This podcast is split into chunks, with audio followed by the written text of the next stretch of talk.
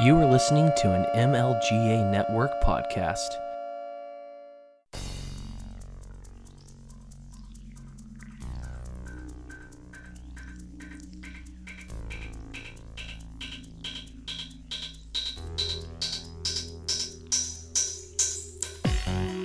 Welcome to Thank You for Your Servers, a show which looks at the tech news of today, but from a libertarian perspective. Now, here are your hosts, Thaddeus and Gary.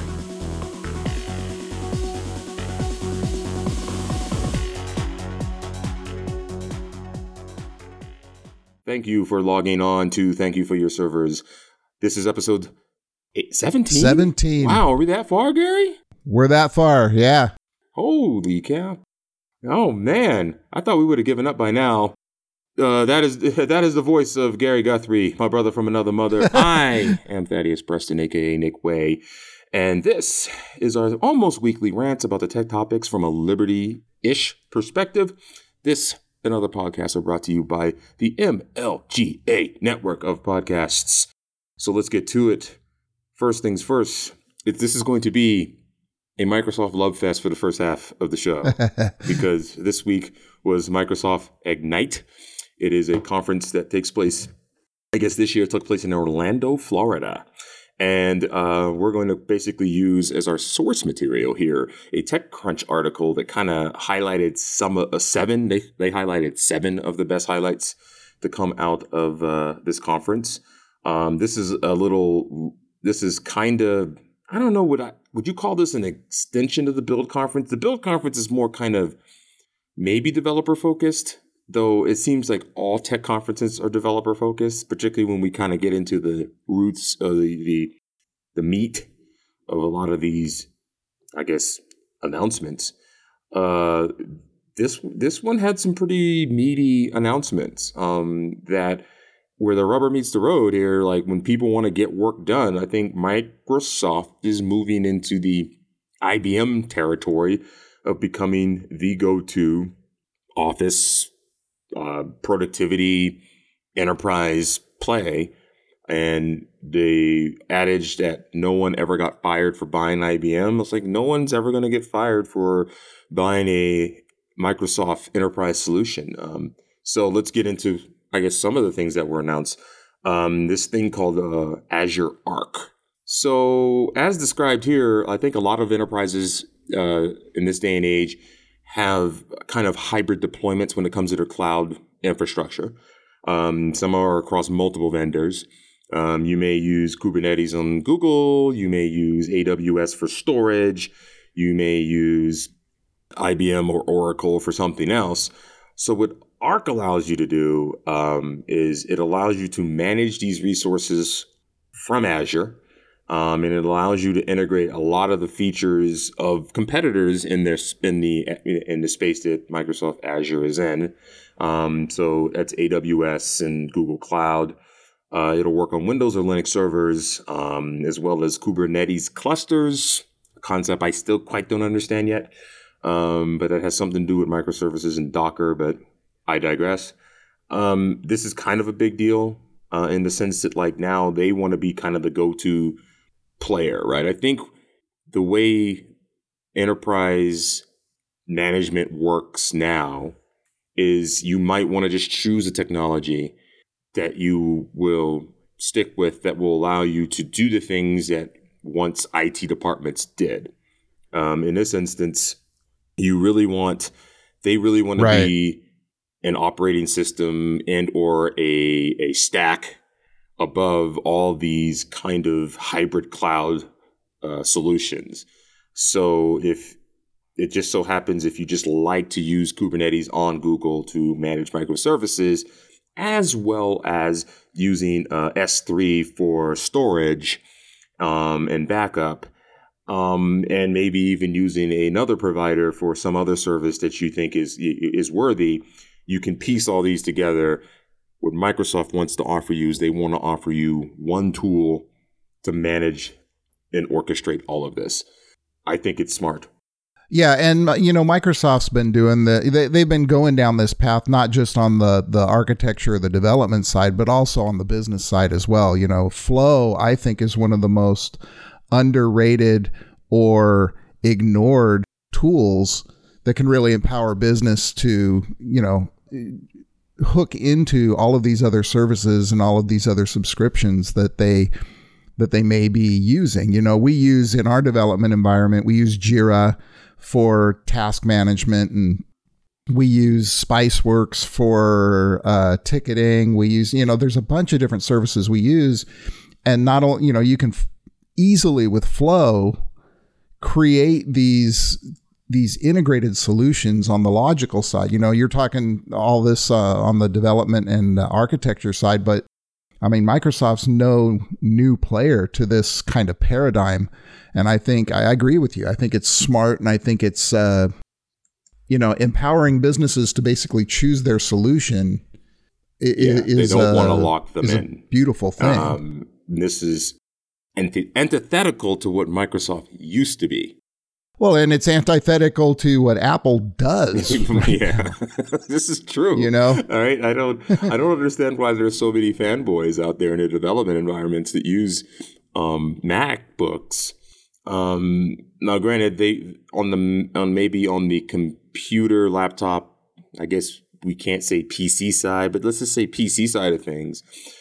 Yeah, they're they're they're better at things, but like when it comes to their other products, um, most notably iPads, iPods, iPhones, um, yeah, they're trying to lock you in, and um, yeah. and I think Microsoft, while still keeping its toe in the consumer space, and we'll kind of go over some of their uh, latest hardware, um, and of course Xbox, wildly successful.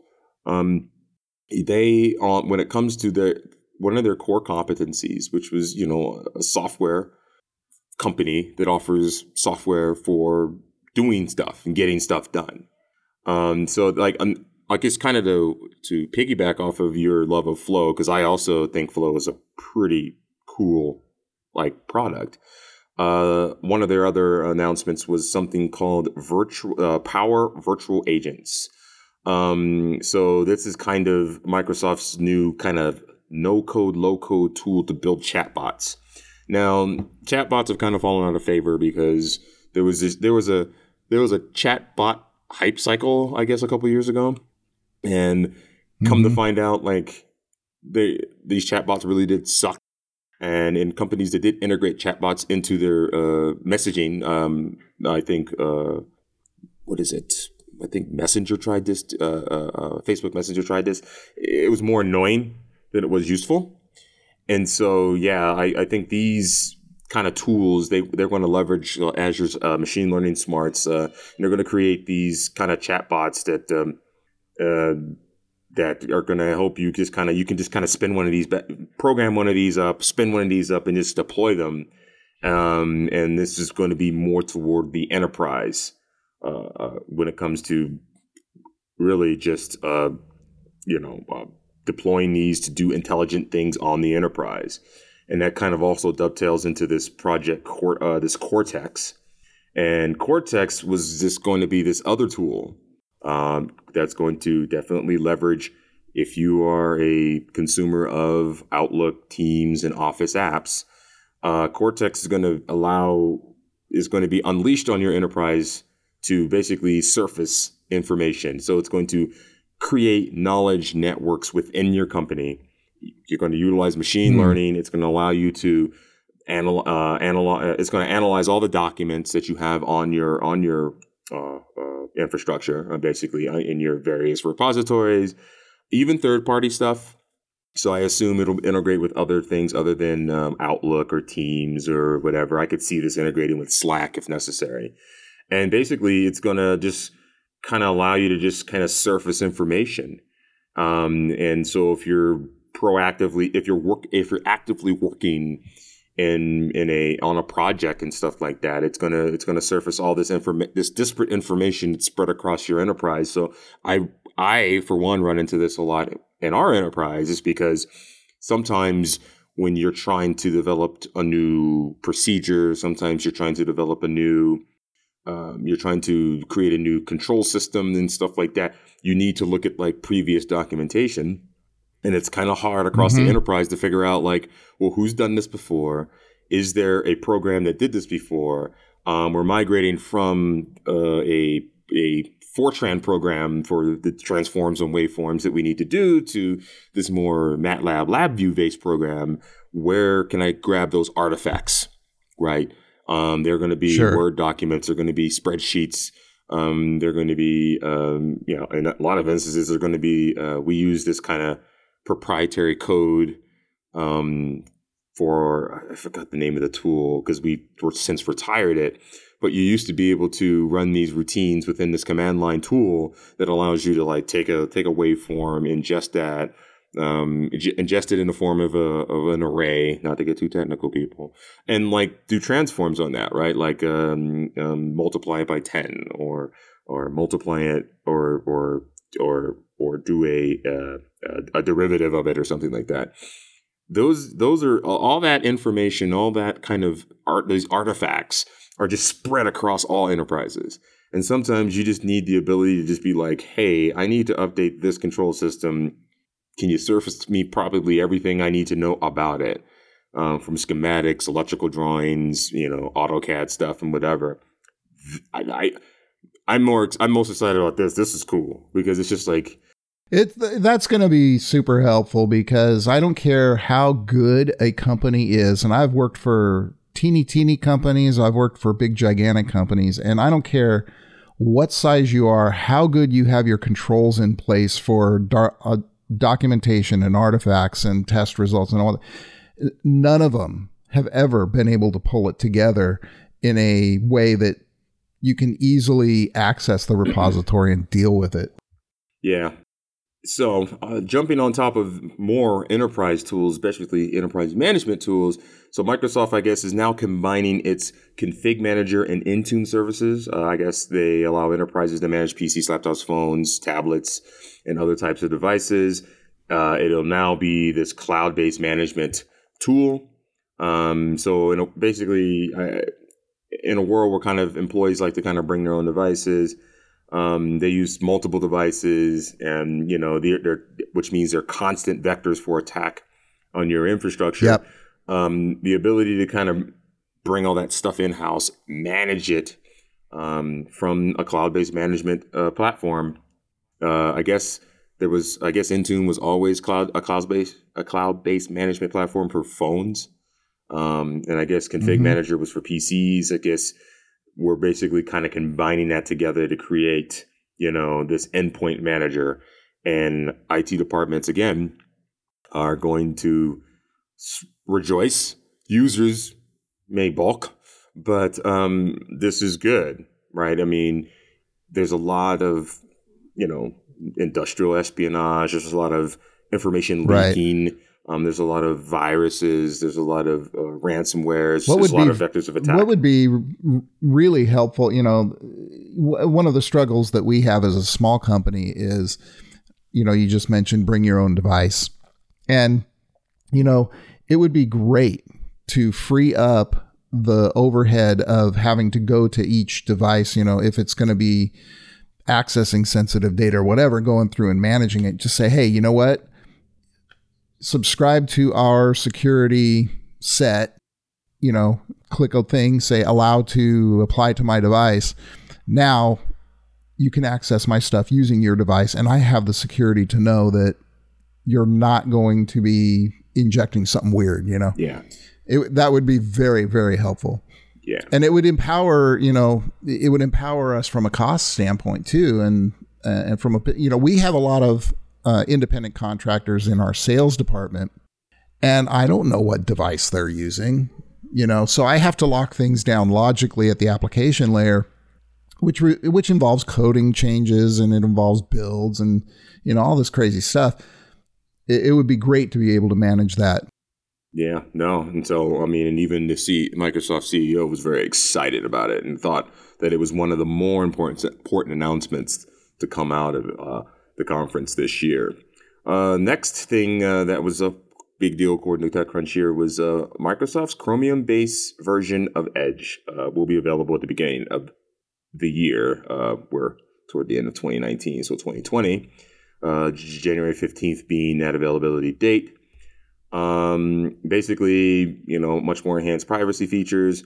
It's Chromium based, which means the previous engine that was Internet Ex- that Internet Explorer did run on will. Uh, I, I guess for now, for the foreseeable future, we're not going to get rid of Internet Explorer right away, but it definitely concedes in the in the world of um, uh, browser engines. It just definitely concedes Chrome Chrome won, right? I mean, even Absolutely. even if it's Chromium, which is the open source version of Chrome, um, it's still the same it's, engine. It's still the same I mean, engine. the- I think web. I think it's. I think it isn't a WebKit. I thought it was just WebKit, and that they just, you know, and Chromium is based on WebKit. Uh, Safari is based on WebKit. I think Chromium. Yeah, Chromium. Yeah, I think. I think the the only difference between Chromium and Chrome is Chrome branched or basically uh, branched off of uh, WebKit and just basically you know added some googly features to the Chrome browser. But at the Right. end of the day, yeah, Chrome won, man. yeah, absolutely. And you know what? This is going to be fantastic. You know, last week we talked about uh, ADA and um accessibility compliance. This is going to make that much more achievable because there's going to be standard behaviors amongst the browsers now instead of you know okay well doing all these crazy checks i mean i don't know if you did any web programming back in the internet explorer 6 days but it was the biggest nightmare you could ever deal with. You know, you had to have all these exceptions based on not only what browser you had, but what version of that browser you had to make sure that you inject, you know, the correct CSS or the correct JavaScript or whatever it is. This is going, you know, I'm I'm so happy that Google won this. Yeah, right. And then, I, like, I mean, even for when it, it it really does help when industry, without any sort of outside coercion from the government or from some bureaucratic body, can come to a consensus when it comes to a standard. I mean, the same thing. We're starting to see the same thing when it came to like uh, HTML5 video, right? It took a bit, Right. but we eventually got there. And I think this is just, you know, proof positive that like, yeah, I mean, Microsoft is being a much more pragmatic company. And like, we should try to better play with others when it comes to these kind of edge technologies. But Sure, and we sh- and we should be humble too. I mean, if if something comes along and the market says we're going this way, whether you like it or not, accept it, embrace it, which is what Microsoft is doing. and doing. you can build proprietary hooks uh, that, that add value that you can only get on Azure. You can build those proprietary hooks in at a higher level of the stack, right? Um, And that's what this that's what Azure Arc is going to really be about, particularly when it came to you know managing your enterprise cloud infrastructure. Um, so Right. yeah, I, it- again, this is one of these things where it's funny. Me and you can remember, are old enough to remember when Microsoft was pretty much utterly villainized for everything they did, and Everything. everything. Um, it's kind of like the thanks Obama of the '90s, right? Like you, you know, your your uh, what is it? Your uh, Firefox browser crashes. Thanks Microsoft, you know, or or Right. or like you or you're or you're typing an email and like you know you kick you kick uh, you kick the you know, desktop and it crashes or whatever stuff like that. Yeah, thanks Microsoft. You know, I mean, it's kind of one of those. It's kind of like that. Now it's like it's really like some of the kind of the kind of tangential technologies I, of Microsoft technologies I use, particularly at work. I'm like, thanks Microsoft. I mean, because it's it's it's been so helpful and they've been better at this. Now I don't like the Office 360 crap. That kind of bugs me. Um, sometimes I just want to be like, hey man, let me. Why don't we just buy everything and just like deploy it out? I mean, we can get enterprise licenses and stuff. We run into a lot of that with a lot of our kind of virtual machines. See, I'm a, I'm a, I'm the exact opposite on that. I love Office 365. It, it's allowed me with a really small IT department just to say, log in, install it, done. You know, I don't have to deal with licensing. I don't have to, as long as my subscriptions are solid, I don't have to worry about any of that. So I love Microsoft Office 365. Yeah, it's just finally we it's just we get the the heaviness of an install on a virtual machine, and it's very very difficult on a virtual machine that is not connected to the internet. Specifically because these virtual machines run critical software that con- talks to control systems.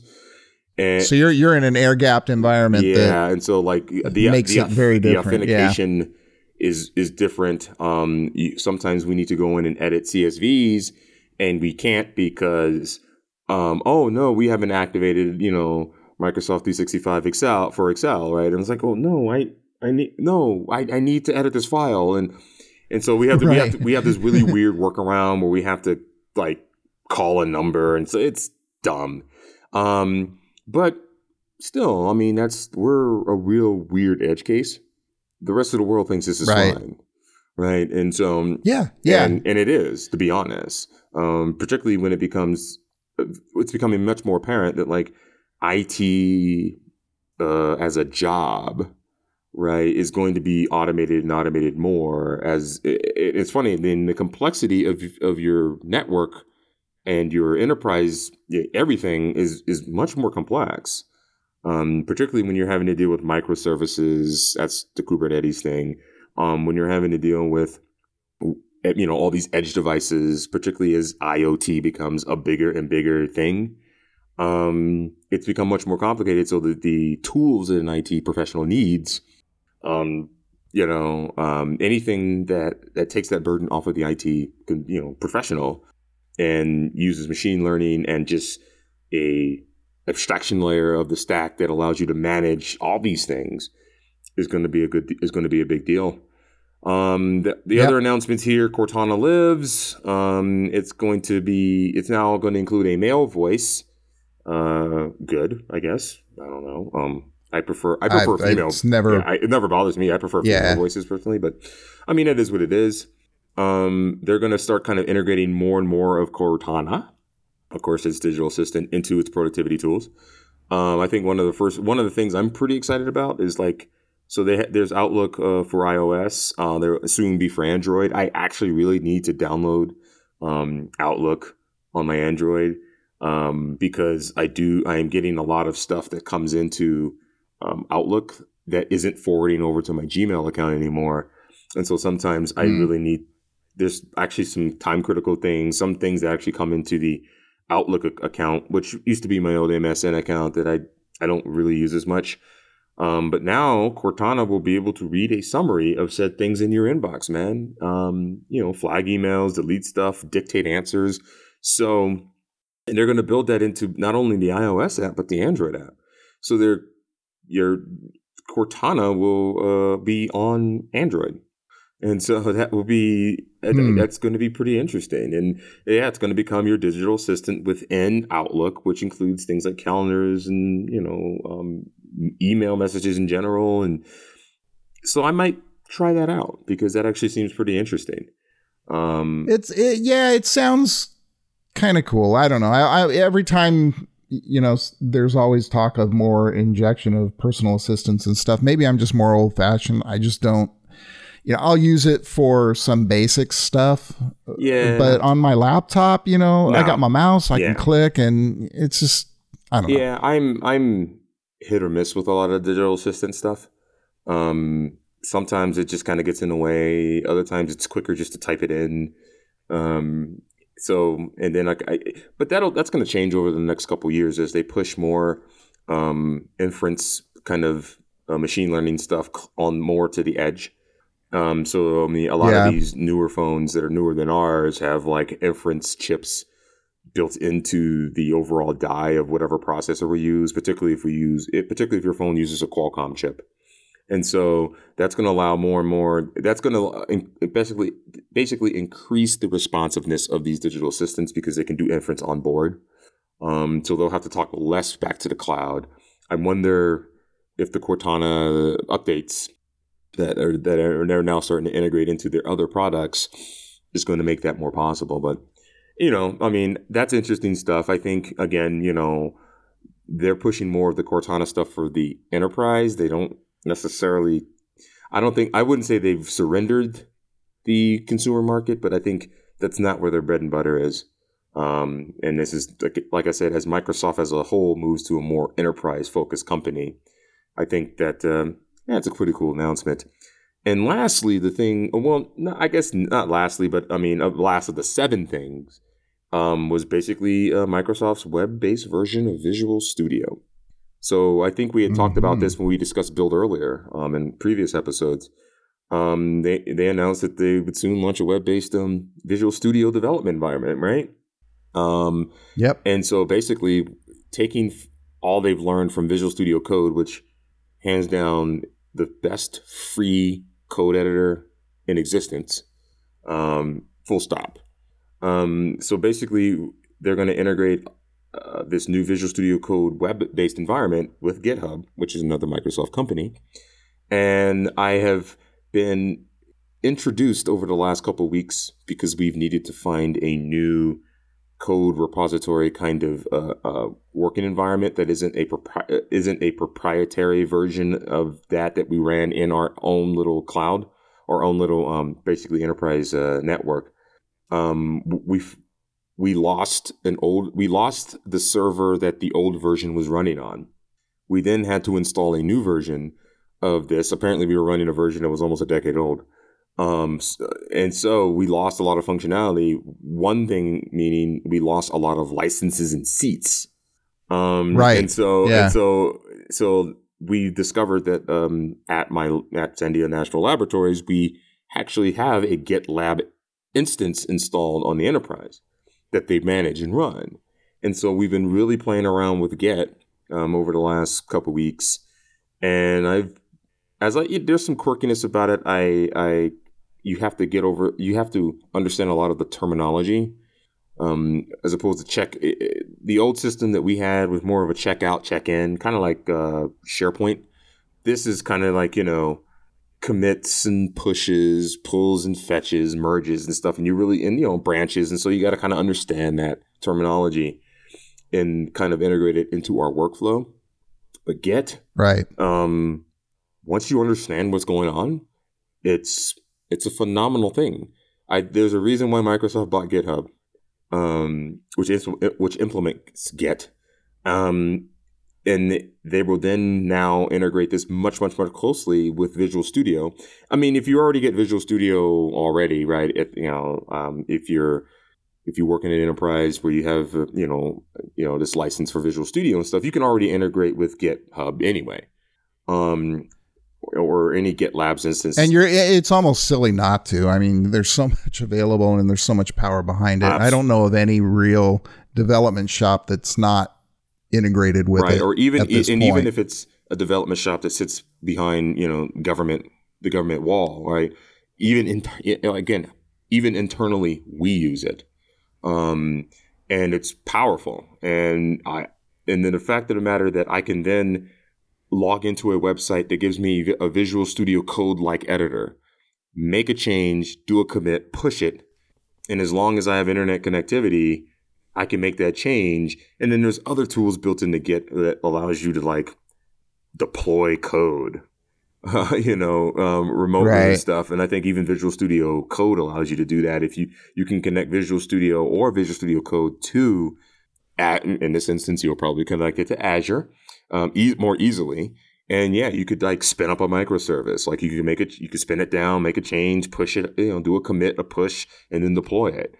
This is this is uh, the one thing that has kept Chromebooks from being like the go-to device, or even some of these Surface tablets as being go-to devices for this type, or phones or tablets or anything becoming go-to devices for like any code editing, is an inability to like really run a full IDE on your system.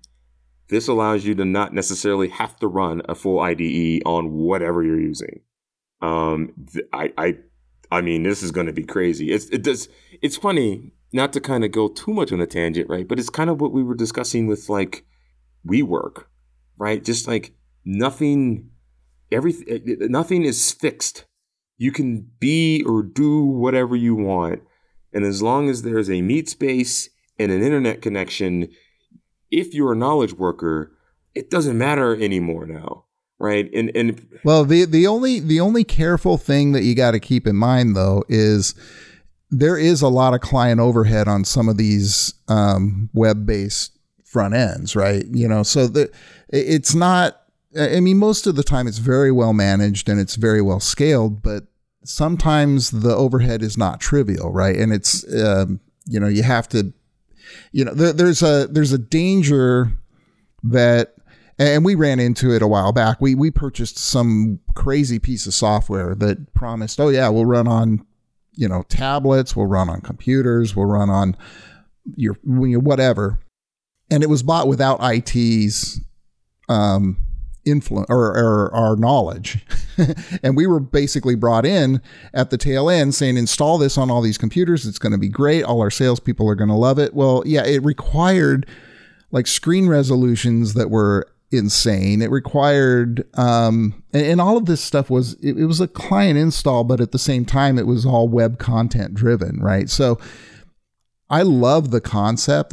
I, I think there's, uh, you know, there, there's a caution to be had that, you know, especially upper management who wants to implement these kinds of things, that they don't go into this thinking this is a end all solution. There is still a you know, there's still some specs that need to be kind of vetted out a lot of times. But I love the I love the idea. I love that, you know, number 1, you don't have any licensing issues.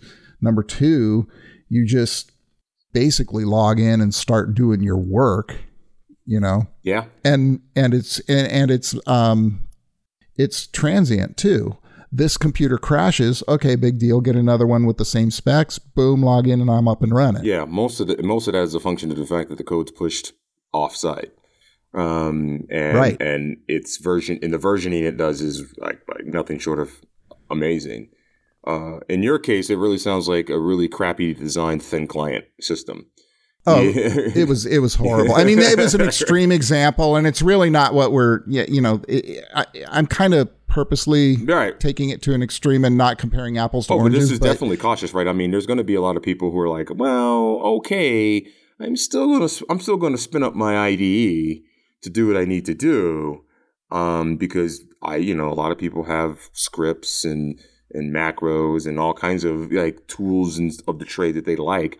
And Visual Studio Code is not Visual Studio, right? Um, it, it, it's actually a lot of people, a lot of developers I know who use Visual Studio they like Visual Studio Code because it is lightweight and easier, right? Because Visual Studio Code is very verbose, very complicated, extremely mm-hmm. hard to master. It, it, takes you years to really get your environment the way you want it. Um, so, you know, the fact that they went with the Visual Studio Code editor as the front end for the web based thing is, is much more function to the fact that, like, my brother in law, who's a who is a Microsoft developer, like, that's where he works in, period only when he has to go into the office does he then log into Visual Studio and, and does what he needs to do. Right. Um, this stuff, I, I, I, I, I guess I would agree with your caution to see how they implement Visual Studio Code, the editor, in the web-based thing. I haven't log. I wanted to log in this week and play around with it, um, but I was just too busy at work, and so I think I will take the time to go over there and install it and maybe maybe kind of manage some of my other kind of Python environments uh, that I have at work and use, of course, my local Git uh, Git lab uh, instance and see if they allow me to even do it on my enterprise. That's another thing, right? Like if I'm behind, if I'm within an enterprise that has its own kind of thing, they they allow me to do Visual Studio Code they allow me to pull down packages. It's just I have to enter in a proxy every time I enter that command to pull down, you know, packages. But I, would be curious to play around with it on the enterprise side to see if it works very well. Um, there's a live preview available now. So for those of uh, those of you who are listeners and who are kind of in the in the web development or code code development or software development world, give it a try and see what's up. Uh, on the bonus coverage side, because we have definitely beaten this to death, uh, this topic to death, is one of the other announcements was Azure Quantum. So, as most of you know, I'm a quantum computing enthusiast. I don't know much.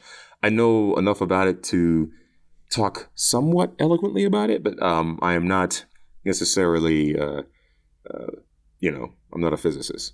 Um, I'm not, I'm not really even a computer scientist. So, I mean, I'm, I'm just a poser. But you're you're a nerd, yeah, but I'm, I'm, I'm generally just a nerd. So uh, that announcement happened at uh, Ignite this uh, this week. Um, I'll do, I'll read from the um, from the company copy on the website. Uh, quantum Azure is a diverse set of quantum services ranging from pre-built solutions to software and to software and quantum hardware, uh, to providing developers and customers access to some of the most competitive quantum offerings on the market. And for developers, we've created the open source quantum development toolkit, you know, which is basically um, uh, Q Sharp, um, uh, which has a, all the tools and resources you need to start learning and building quantum solutions today. They have Azure has partners, uh, Azure's partners with industry leaders uh, and to assemble and curate the most flexible and diverse set of quantum solutions available today, including hardware, software. Um, I think uh, the, the, initial companies that are in this, Honeywell, which I was unaware even had a quantum computer, um, that they're they're offering access to their superconducting qubit 49 qubit systems. I think they also have some 20 qubit systems. IonQ, which doesn't even have a system available yet, um, they're a hardware play. QCI, actually, QCI makes makes a lot of the superconducting hardware that a lot of companies use, and 1QBit, which is basically more of a software play. Um, most of the systems that will be used uh, uh, via this Azure Quantum Service, which basically a cloud layer between that interfaces the quantum computer hardware with, you know, good old fashioned PCs on the other side of the cloud. Uh, we'll use mostly these noisy intermediate scale quantum computers or NISQs. So, I mean, that, that one kind of got me sort of excited, but I think they're just kind of piggybacking off the fact that like there's a lot of attention in the industry now that Google has kind of claimed quantum advantage. Um, and then IBM then slap back, and then there's slap fights going on that we discussed last week. Um, yeah, and so they just want to kind of jump. They just want to kind of jump on that. Um, hardware wise, I mean, they kind of said like there's some new Surface tablets. Um, you know, the Pro X, the Pro Seven, and then a, a laptop. Um, uh, some of these do don't use Intel. Some of them use um, AMD um, processors or or ARM based processors, I guess based on Qualcomm, I think. Um, and um, the reviews that I've been reading, um, just kind of you know just glancing right because I don't care about really a lot of hardware performance because no offense, it doesn't matter what you buy. If you buy something today, um, it's still going to be by a factor of two more powerful than what you've probably bought in the previous years. It's going to at least get done what you need done. So I mean, I'm definitely in the market for a new laptop. And I'm all I'm Windows for life. I'm never going to go back. And so um, the Surface laptop looks promising. A 15 inch one would be excellent. A Surface Pro, Surface 7, and eh, there's too many peripherals I'd need to buy, um, even though they, they are pretty powerful machines. Um, but that's kind of rounds up all the kind of big announcements from Ignite. Um, just, just, just, just keep in mind, you know, again, Microsoft was hated, was hated, and now they are beloved by the developer community. Uh, the tech press doesn't talk nearly as much crap about them as they do about Google or Facebook or Twitter. And the federal government has just awarded them a $10 billion 10 year contract for providing platform as a service and software as a service solutions to the Department of Defense. Eerie, but it's almost it's almost a 180. It's almost like we live in an alternate universe. Oh, it's a it's it's a total 180 compared to the 90s, right? yeah. This is a complete 180. Yeah, so like so congratulations for Microsoft for once again uh, taking up the bulk of the podcast with our almost sycophantic praise of just how we're so proud. We're just proud of them. It's like I'm like a happy father. I'm just proud, right? because they're better. Do you have stock in Microsoft? I'm just curious. I do, because actually, okay. as a big tech company, they actually I have a philosophy outside of my 401k. I typically invest in tech companies that pay dividends, and they're not going to be high flying tech startups or high flying recent tech entrants they're typically like Cisco, Microsoft, like, you know, companies that actually have been around a while and paid dividends. Microsoft is one of the companies that pays dividends. Um, There you go. They've been and they've been a they've been a they've been a, a, a all star in my my little offline portfolio I do outside of my retirement account. So, um, so yeah, yeah. T- except yeah, take that with a grain of take all my praise of Microsoft with a grain of salt. Uh, well, I don't. I do not have explicit Microsoft stock or any that I know of in my 401k. I'm sure there's some in there. So yeah, there probably um, is because they're they're they're they're they've been tearing it up over the last five years. So. oh yeah, Okay, well, all right. Well, next story that we'll we'll give a little short shrift here, but like it's I I you know we talked about kind of we've talked about off and on. This is a five G story, and that is T-Mobile's big old announcement um a couple days ago that they're going to go live with their five G network on December sixth. Um, they're mainly going to rely on their 600 megahertz spectrum. Um, there will be some markets where they use their millimeter wave spectrum, but T-Mobile doesn't have nearly as much millimeter wave spectrum as some of the other carriers. This is on the heels of uh, the least final FCC approval of their merger with Sprint. Um, one would argue that once this is approved, because they're still having to fight with a couple of the more, well, I, I can't anti-market states. I think New York uh, hasn't approved it, and California hasn't approved it. I think there are lawsuits that their uh, respective uh, attorney generals have filed because of this merger. Um, that said, they're still pushing forward with lighting up this uh, at the 600 megahertz spectrum uh, side of their 5G networks. Um, they say that they're going to um, cover nearly 200 million people, or as Gary said in the pre-show, they're going to irradiate 200 million people.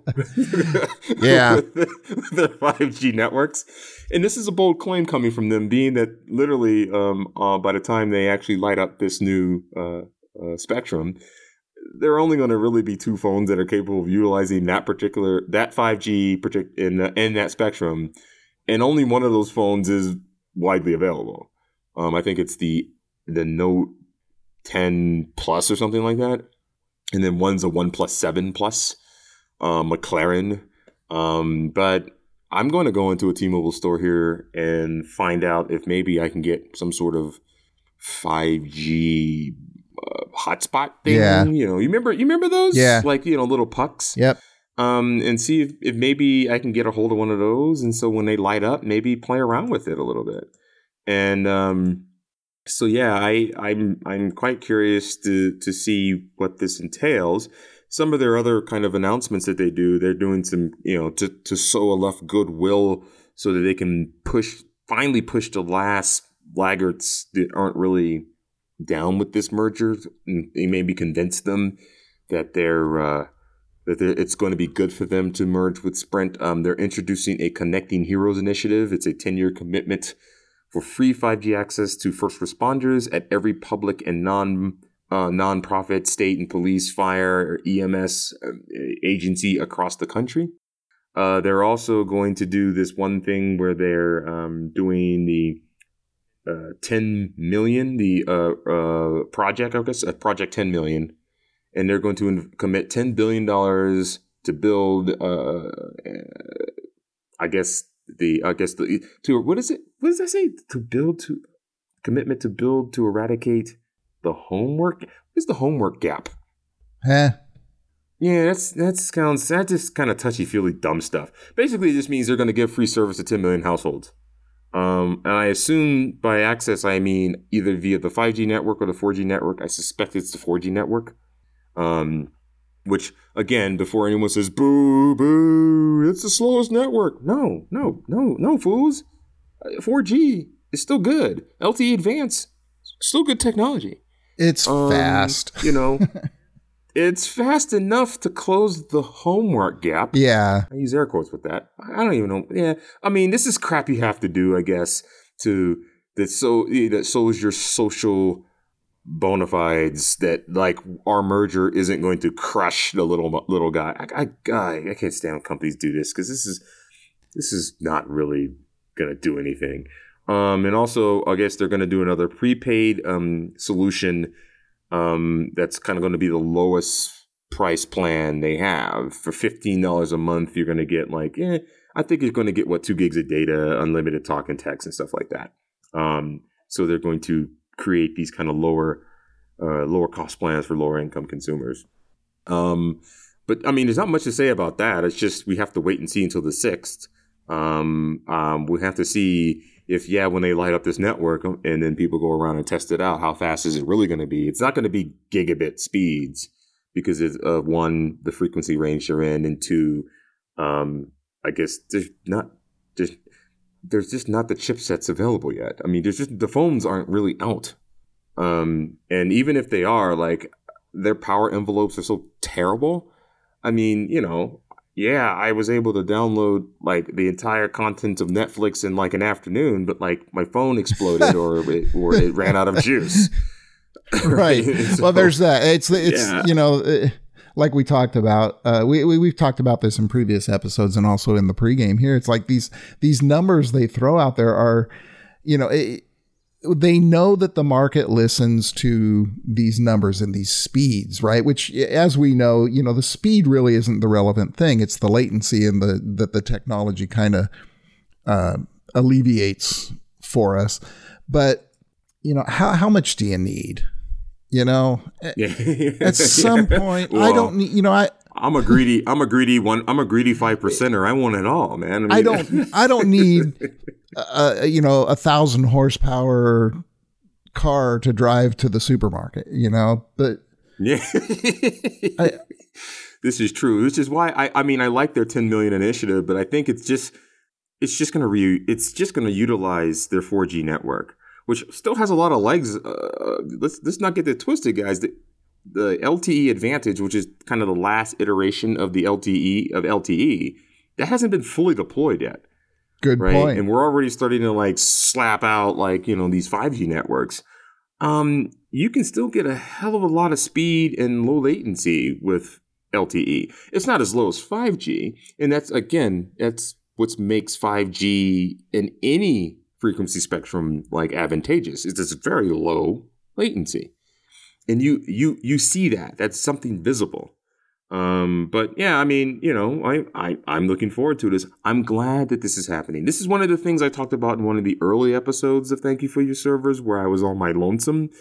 I want to see these things in the real world so we can start to see if they work how to make them work better and you know it, it doesn't matter what the theoretical limits in the simulations say get these devices in environments even the guys who uh, gals who feel that 5G will give us all cancer and murder us. Well, let's see. Just, I'm sorry, like I, that, that's how we move forward on figuring out if this stuff is even worth right. it. Um, even to the luddites of the world that want to do that want nothing to do with it. Let's get it deployed so we can see the negative implications or the positive implications. Sure. History has proven in aggregate this is a positive. Um, and so yeah, I, I'm gonna like I said, I'm gonna I might even stop by a T-Mobile store today and just be like, hey, you guys got some devices we can use that can utilize this 600 megahertz uh, 5G stuff? And if so, like, all right, I'll buy it. Um, I'll buy it on the spot and, and hook it up. And, when we go live, um, you know, I'll I'll play with it. So, but good on T-Mobile. I hope this Sprint thing finally gets resolved and that we can finally and the battle will be joined against these three players, Verizon, AT&T, and T-Mobile Sprint, to give us the network we deserve. Godspeed. All right, well, maybe maybe last topic, maybe second to last topic. I don't know if you care about Google buying buying Fitbit. Um, uh, I don't know. Are you a user of Fitbit? I, I have a gear. I have a gear. I have a gear fit. You know, I don't. I, I'm in a. Yeah, I've got the gear as well, and I I love it. My wife's got the Fitbit. She doesn't really use it. Um, sometimes she'll use it in the swimming pool to track laps or whatever. Right. But um, yeah, I wouldn't say that we're invested in the Fitbit ecosystem. Well, if you're invested in the Google ecosystem, the acquisition of Fitbit will inevitably, uh, um, well, push it to integrate more with uh, what is it, Android Wear? I don't even know. They've changed the names so many times of their of their smartwatch and or Wear OS. Oh, what is it? Uh, yeah, or, or, yeah. Okay, so it's Android, Android Wear, Wear now it's yeah. Wear OS. Okay, yeah, all right, yeah. It's changed so many times. Um, so uh, uh, Google bought them for 2.1 billion. Um, I can tell you for a fact, um, at my company, Fitbit it, Fitbits are handed out for yeah pretty uh, subsidized prices if you want one, but most people just have Apple watches or Gear, Gear or Galaxy Right. watches. Um, you know, there, um, you know, it, it was it was a, it was a time where it was very tough to co-sign the kind of handing out of Fitbits or the allowing of Apple watches and um, Galaxy watches, but new corporate pro- uh, protocols that basically say, hey, just turn off all the uh, radios before you walk into these uh, protected areas. Now everyone has these things, Right. um, and mainly they're fitness, um, mainly outside of these areas. They're just you know the ability to send a text real quick. Um, I use it to track fitness, uh, schedule. You know, when get get schedules. Or the big thing I use the watch for is when I walk away. If I walk too far away from my phone, it buzzes yeah, me. Like, oh, I use that too. That's really the most useful thing. I you know use what? You know what I find useful, and you know, not to get on too much of the gear uh, praise, but um, I really still appreciate the uh, Samsung Pay uh, over Google Pay, Android Pay, or Apple Pay because it uses that uh, the technology that Swipe. both of that none of the others have, where the ability to use a conventional uh, terminal to swipe to simulate a swipe, a magnetic Correct. swipe. yeah, that That's what makes yeah. And I, I mean, the only thing, the only reason why I don't use that is because I I'm so integrated with Google Pay. okay, But and I, I can't get both to work on the phone. ah, Um, and so I, I, I've been so, and I've been so wanting to use Samsung Pay, and I may run it through its paces here, um, this holiday season when I'm out. And do it about. on your watch. Uh, do this- it on your watch. Just don't do it on your phone. Yeah, it- uh, so I can do that. Uh, That's the thing. I've not really played around with it. So if I could do it just on my watch, that would be phenomenal. I have I have gone to so many places and I go to you know I start doing my watch and they're like oh we don't take that. And I'm like well let me try. Boop. And then of course it just works and they go whoa. What was that? I've never seen that before. Yeah, that it's still amazing. Yeah, so maybe I should do that. I don't know, but I mean, you know, back to Fitbit, I guess. Like, like, like, you know, the, Fitbit apparently was struggling, um, particularly when Apple and Samsung stepped into the arena, and so I mean, this was sort of a desperation move. yeah Um, it might be good for Google to get more of this Fitbit expertise. Fitbit was the original kind of fitness tracker um, wearable, and I, I, I, you know, people who in the early days kind of swore by it. Now everybody's, you know, either got a Galaxy or or an Apple Watch, um, and so yeah, I, I I wish them the best of luck, but um, Google's track record in the last ten years of buying companies not great yeah um, not great. Uh, th- there's a be an article in the show notes about um, from ZDNet about Fitbit is doomed. Here's why everything Google buys turns to garbage. yeah I think that I think that may be a little premature but Yeah, right. Because Nest isn't Nest wasn't bad. Um, it took them a while, but now it's it's it's it's, it's coming around. I'm Um, invested in the Nest ecosystem, and it's it's been awkward, but you can tell that they're investing the time, they're investing the effort into making it right eventually. Yeah. Same thing with Waze, right? I mean, we had a discussion pre-show about it's starting. Google Maps is starting to integrate some of the features Right. of Waze. Though Waze is still, I guess, I, I, in my experience, is still slightly superior when you really want to know.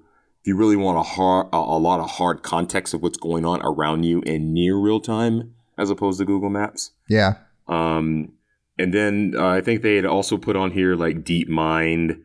Um, DeepMind is not necessarily a bad acquisition. Um, it was always a moonshot. I think I we had read some articles about it losing tons of money and stuff. But in the grand scheme of Alphabet profits, um, it's really it's not a big hit, and it's actually the most cutting edge research in the world. Um, but I mean, they do actually point out some other notables. Uh, they bought HTC's uh, design division uh, to bolster its Pixel phone. One would argue that was an actually good acquisition because Pixel phones are pretty damn good design wise. they're excellent Um, phones. And then, um, then the I guess the the granddaddy of them all is when they uh, bought um, Mo- Motorola Mobility. I owned one of the Moto. I think it was a Moto, the first Moto X after the acquisition. It was a good phone. Um, you know, um, but yeah, they lost a lot of money on that. Yeah. when they sold it to Lenovo later. Um, but I think they what Google does is it just kind of sucks out what it wants from these acquisitions, and then eventually they allow these acquisitions to either wither on the vine or they become like integrated. So I don't honestly think if if I were to guess, and if I were a betting man, I would say that this is good for Fitbit's remaining employees. I feel that that will help. This Fitbit acquisition will help them make the Android Wear or Wear OS or whatever the hell they want to call it now, bolster it a little bit, and maybe we'll get a third player. Maybe we'll get some sort of Pixel Watch here in the future. Um, yeah, I could see that. Who knows? I could definitely see that, right? Something Google branded. I mean, Google's gotten a little better in the hardware space. They're still mainly a software services company, and they're damn good at yeah. that. Um, uh, and they're definitely pretty good at R and D as well, um, as as is the case b- between DeepMind and you know Google Quantum and and and the uh, and the other kind of moonshot projects that are underneath the Alphabet name, uh, particularly oh yeah, Waymo and stuff like that. So yeah, so they're good at that. But I mean, yeah, let's uh, let's pour a little out for Fitbit because I mean, as a company, it's done. I mean, it's it, you know, it's not for this world. Yep. And um, it was good. It started a craze. Then the play, big players came in and snuffed them out. But I don't hear social justice, you know, social justice uh, uh, tech writers um, lamenting too much. No, I'm eh, I'm waiting though. I, you know, the pundits will come out and they'll, you know, oh well, they're just you're going to use it to steal more of your information and blah blah blah. You know, you you see that coming for sure. These are yeah, these are the same guys that allow that like have iPhones. I know it's and like it's funny, and and, and it's funny because they I saw a commercial the other day where I, uh, like Apple was saying like we protect your privacy and stuff like that. Like yeah, you do sort of right. It, and it's probably why Apple's services are terrible. Did you read so, the 37 page disclosure before you accepted to, you know, sign on to the system?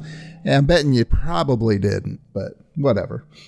Mm, I'm gonna bet no. All right. Um, I don't really. I, this last topic, I don't. We're kind of running up on the edge of this here. I don't really. It's basically this interview with the Cloudflare CEO Matthew Prince on the struggles of policing Triggered. the web. I'm triggered. Yeah, that's that's that's the first thing I said. The first thing I said is just like maybe you shouldn't be trying to. Right.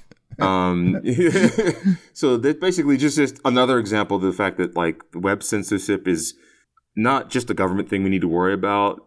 That's but it's it's it's in, it's insidious in these companies that think they know better and it's ideological. Um, if you don't remember, Cloudflare um, actually uh, was infamous in blocking Daily Stormer uh, or or removing denial service protections on the Daily Stormer. Um, other uh, uh, host providers literally erased them from um, the internet. Wow. Um, and that that these for everyone who says that if you guys don't like the way or the policies of these tech companies, these host providers, if you don't like it, you can always go somewhere else or build your own. Well, you, you sometimes you can't. Um, I will harken back to a Gab, Yep. which is the alt right alternative to Twitter, which is It's not really. no, no. It's like Uh, it's like um, the Pepe of the. Yeah, yeah, it's it's it's mild. Um, but um, they were going, or they have, or were threatened with losing access. They were hosting their uh, service on Azure, and Microsoft says, "Hey, we there's some problematic content on here. We may eliminate uh, your our support contract." right. i.e., we will some. So first of all, the question is, how do they even know what content was on their Azure instances? Which means your information may not be as private as you think.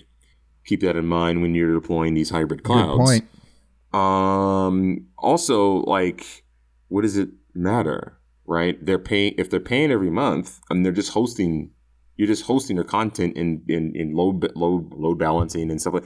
I mean, to me, that was kind of the more insidious thing about this whole when they were doing, you know, particularly after Charlottesville, and they were just kind of stomping on these platforms that were built on other platforms that are absolutely ideological and or bending to pressure from outside groups. Um, Oliver Darcy, I hate that guy. I want there's nothing more I want to do to violate the NAP than to see that guy on the street corner and take it to the streets.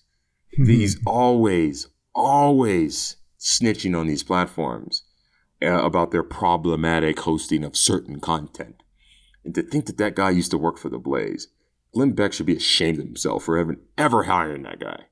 Um, he's now on CNN being the resident snitch about anything problematic on these tech platforms.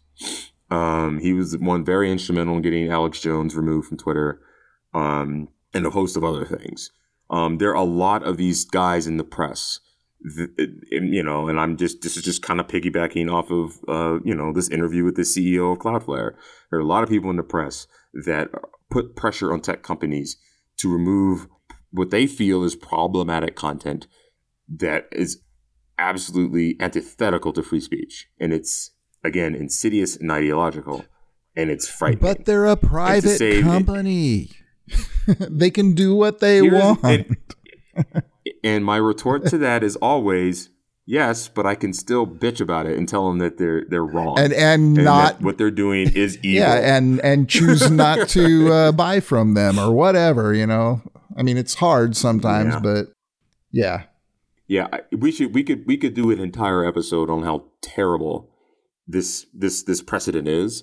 Um, but but, I mean, we and we've talked about it before, from the Project Veritas leaks to the algorithmic unfairness, impl- you know, trying to implement algorithmic fairness, and we've seen the things that came from Project Veritas, and even from other sources that have dumped this stuff out, and so we know where they ideologically stand right. And we know what pre- the pressure that can be brought to bear on these tech companies mainly come from the ideological left. Um, they completely ignore anything that comes from the ideological right, and they they are much more willing to do the bidding of their who they are ideologically simpatical with, right? right And so that's that's just the world we live in, right? Like Twitter. All right, we're going to ban political ads. What type of political ads? How's it going to be implemented? What do you mean?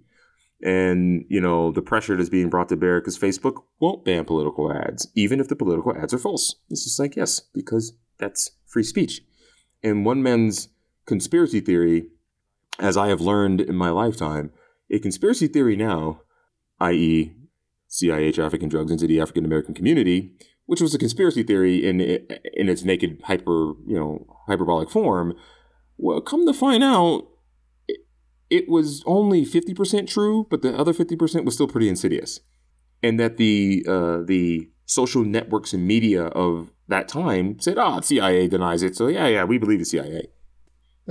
Right. right The CIA would never so lie to us. Get out, right?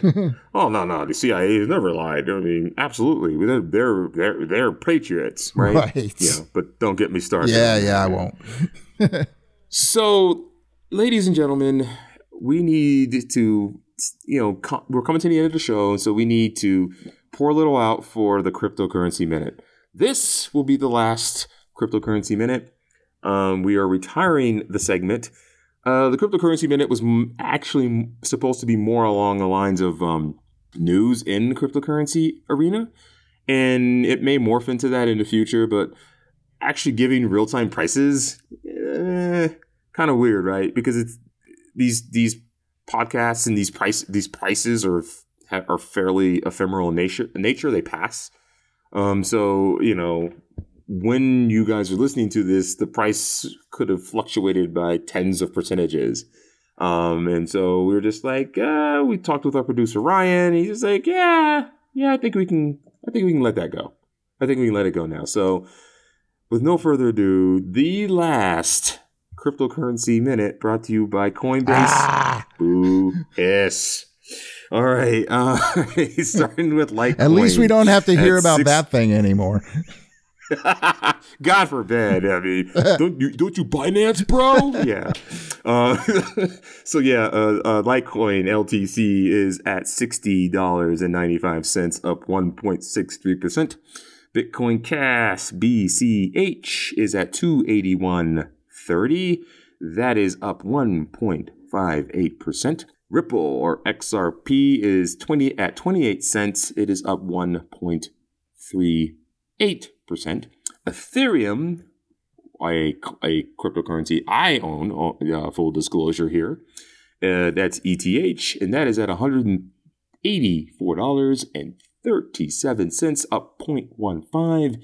And the granddaddy of them all, Bitcoin BTC is its symbol, and it is at 80 773.51, down 0.45%, or almost a half a percent. So that is the final cryptocurrency minute, brought to you by Coinbase. All right, parting thoughts, man. Now that we've uh, had a we've had a jam packed show. I think here. we've knocked this one down um, pretty good. yeah, yeah, we did pretty well. We did pretty well. So anyway, that has been it, ladies and gents. Thank you for logging on to thank you for your servers. I am at Nick Way and Gary. I am at Liberty and Brews. Sweet. And uh, keep following the Make Liberty Great Again podcast uh, podcast network on Twitter. We are working on some Instagram stuff in the future, you know, because all the kids are on on the Instagram. But you know, no promises. But uh, with that said, we're out.